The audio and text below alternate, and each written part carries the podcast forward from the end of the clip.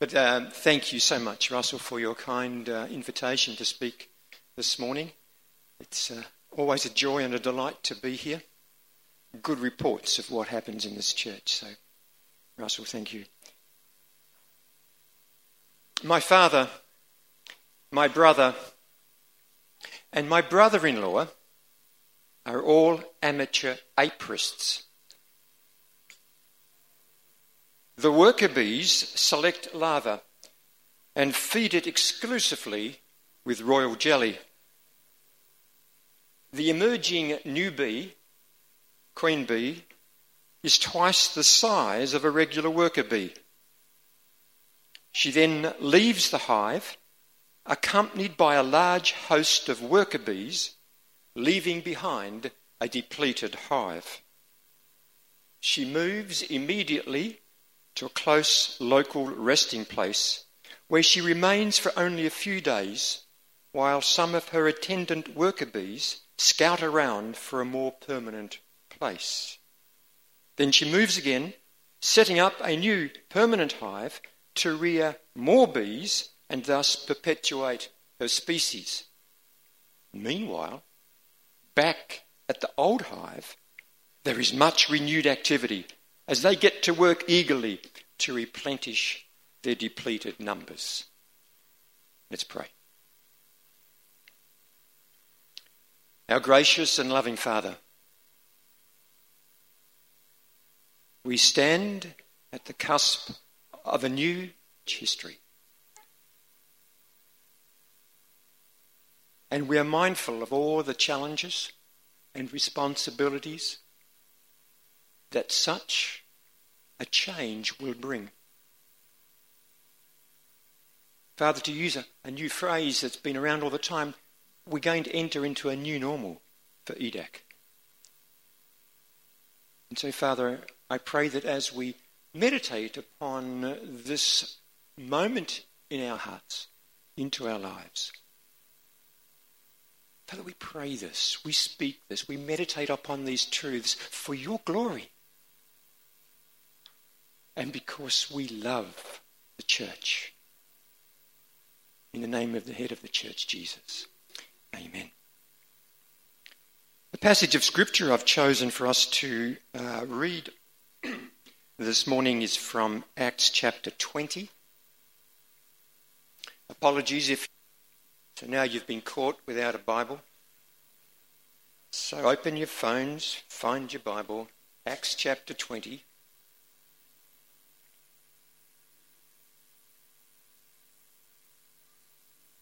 I, pre- I'm preaching on this passage the degree of nervousness this morning because I'm fully aware that your senior pastor, Russell, spent considerable time last year working his way through the book of Acts. So, if I say anything this morning that is different from what he said, he's right, I'm wrong. Think I'm safe now. By now, you should have found chapter 20, and I'm going to read from verse 32. Now, writes, Paul, uh, writes Luke, but for Paul, now I commit you to God and to the word of his grace, which can build you up and give you an inheritance among all those who are sanctified. I have not coveted anyone's silver or gold or clothing. You yourselves know that these hands of mine have supplied my own needs and the needs of my companions. In everything I did, I showed you that by this kind of hard work we must help the weak. Oh, remembering the words of the Lord Jesus himself, who said, It's more blessed to give than to receive. And when he had said this, he knelt down with all of them and prayed. And they all wept as they embraced him and kissed him. What grieved them most was his statement that they would never see his face again. Then they accompanied him to his ship. Now, I know, I know, the pact are not very close. You will see each other again God willing.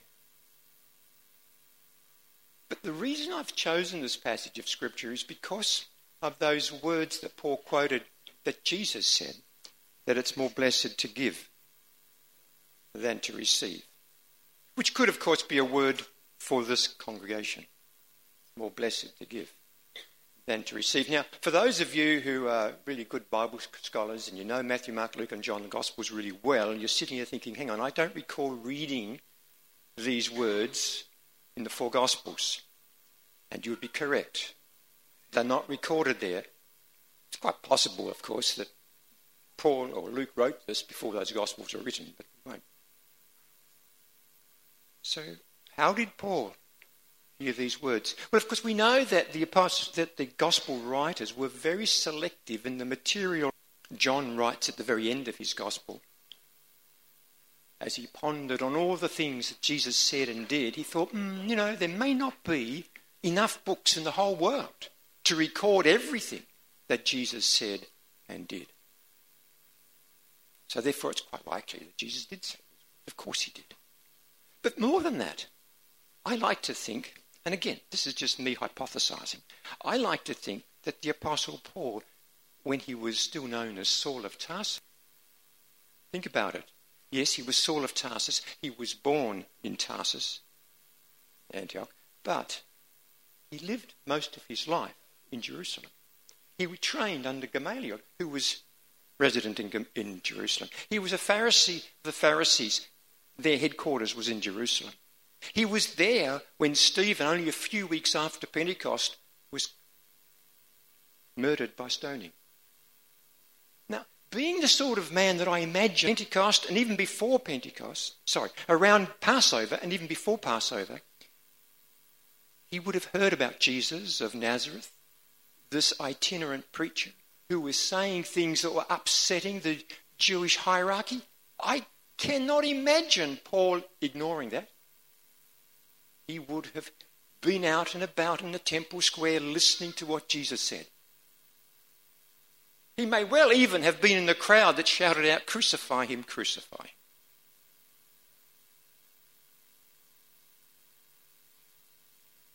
I'm not an apostle Paul.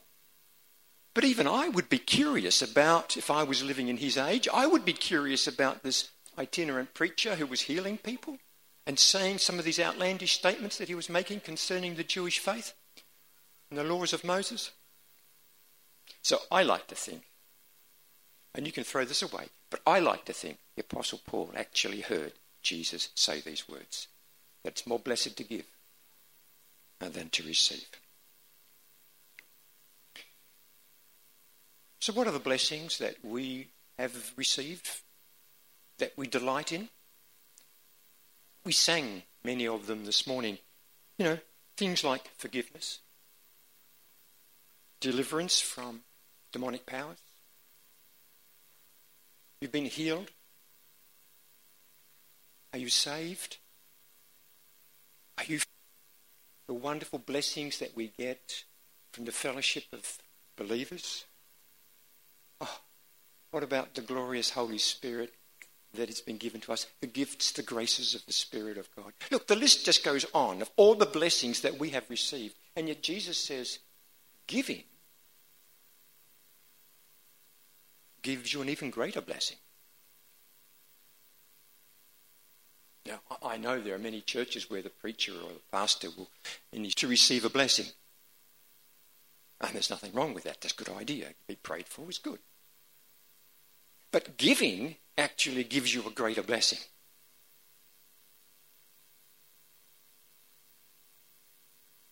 You know, most of us can drop $100 in the offering bag every week no real big deal. For many of us in this room, it doesn't even count to 10% of your gross income each week. And far more valuable to give than our money in our culture. It's our time. Time is so, so precious. So I want to ask you to think about the time that you give for others.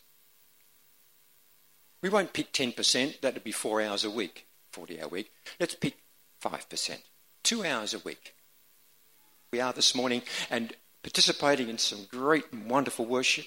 I mean, it's, I mean, it's just fabulous to be here and, and, and be part of the worshipping community, to be ministered to by these expert musicians, by their voices. And of course, in this church, you have the added blessing, bonus of having a really great senior pastor who's a great preacher. And then, of course, as I've mentioned, it's just worth coming just to be with brothers two hours. That hour and a half is almost for yourself. How well do we do? Two hours of our time for the benefit of others.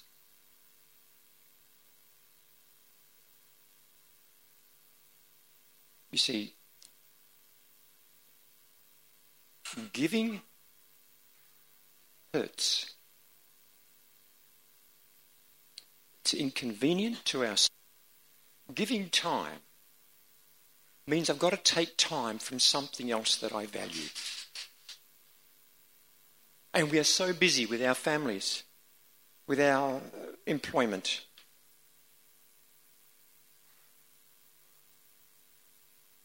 I really want to put this before you because I think it's a need of the church of the day that everyone who is a follower of Jesus considers seriously giving of others. What that looks like will be different for every single person in this room. I'm sure if you are a little unsure how it might look, just talk to your pastor. Just talk to the new advisory committee. I'm thinking about all the tasks that need to be done when you start a new congregation. I'm thinking of all the tasks that now, well, these people are leaving this congregation. If you are not giving time to serve others, seriously consider it. If you don't know what to do, knock on the pastor's door and say, I want to be used. I want to give my time. I'm sure he's got a catalogue. Giving is a, a very important phenomenon, perhaps the uh, most important place in Scripture where Paul speaks about giving is in 2 Corinthians. That's the book we always turn to when we think of giving and the Apostle Paul's teaching. Go to chapter 8 and we have these wonderful words from verse 5. Speaking of the Macedonians, Paul writes, he says, first uh, gave themselves first to the Lord and then to us. Now, I really want to emphasize this because it is possible that you think of giving only in terms of your flesh. Just it's not something that God leads you to. No, no, no. I want you firstly to give yourselves to God and then out of that relationship you give to others.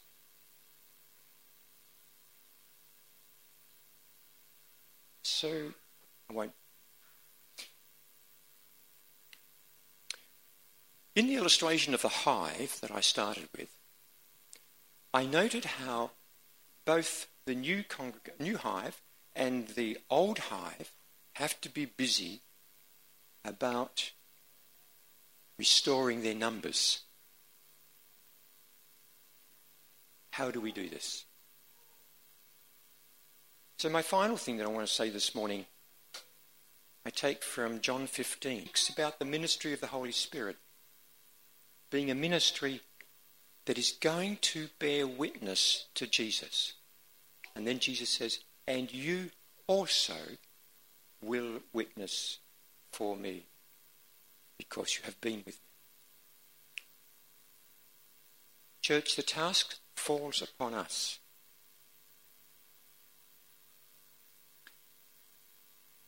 To tell others about your own personal experience with Jesus.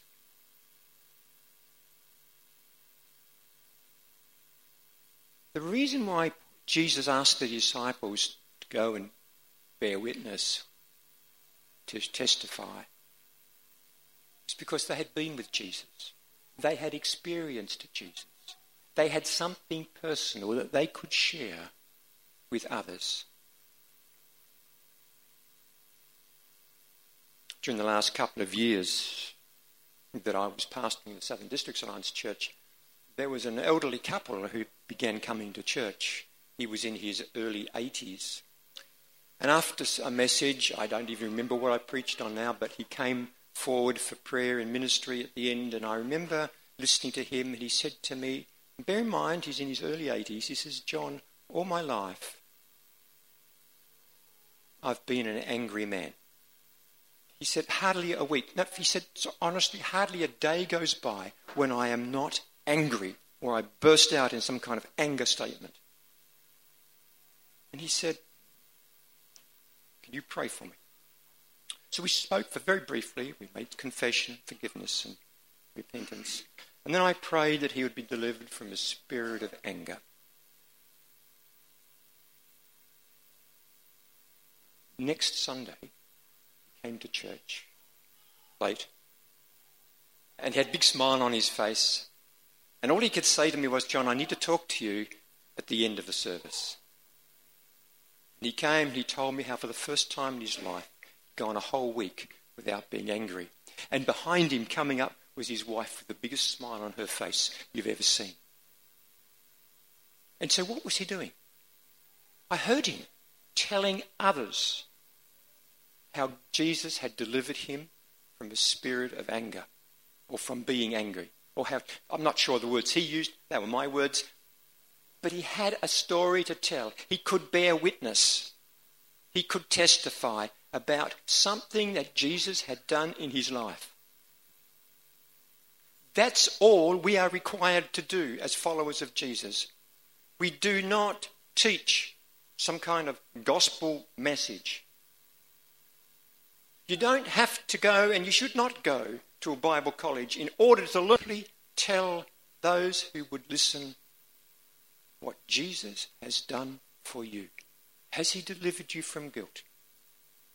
Has He restored your marriage?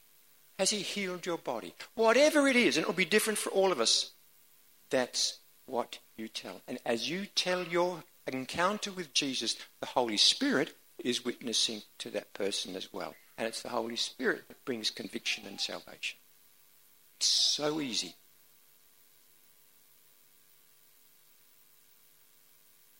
Now, you have a problem if Jesus has never done anything for you. If you're sitting there listening and going, well, I, I, I can't remember anything that Jesus has done for me, if that's the case, the solution is easy. Talk to this man in the front. He would be delighted to talk to you on that topic. If you're a man, if you're a woman, talk to his dear wife. These are folk who have experienced Jesus. And Jesus has done marvelous things in their life. Well, friends, I tell you, when Jesus does something in your life, you don't have to be told to tell others. It just happens. And both this congregation and the Ahmad Dakians, they also, their neighbours, their families, and at the same time invite them to come. Folk come here because someone invited you. Now, I don't even know you, but I'm sure 90% of you came because someone invited you or someone told you about this church. Just keep doing that. Share in Jesus. I think this is an exciting opportunity in the life of this church. Please get busy again about filling up all the chairs again. It's exciting like a new day. And uh, somehow I wish I could still be here, but I'm going to miss those days, but I'll hear the reports. Let me pray for you. Our gracious and loving Father, you've reminded us this morning how clear it is of the work that we need to be busy with giving of ourselves out of others, and sharing all the wonderful things that you've done in our lives. In our lives. So, Father, I pray and commend to you this congregation, these congregations, for the glory of Jesus. Amen.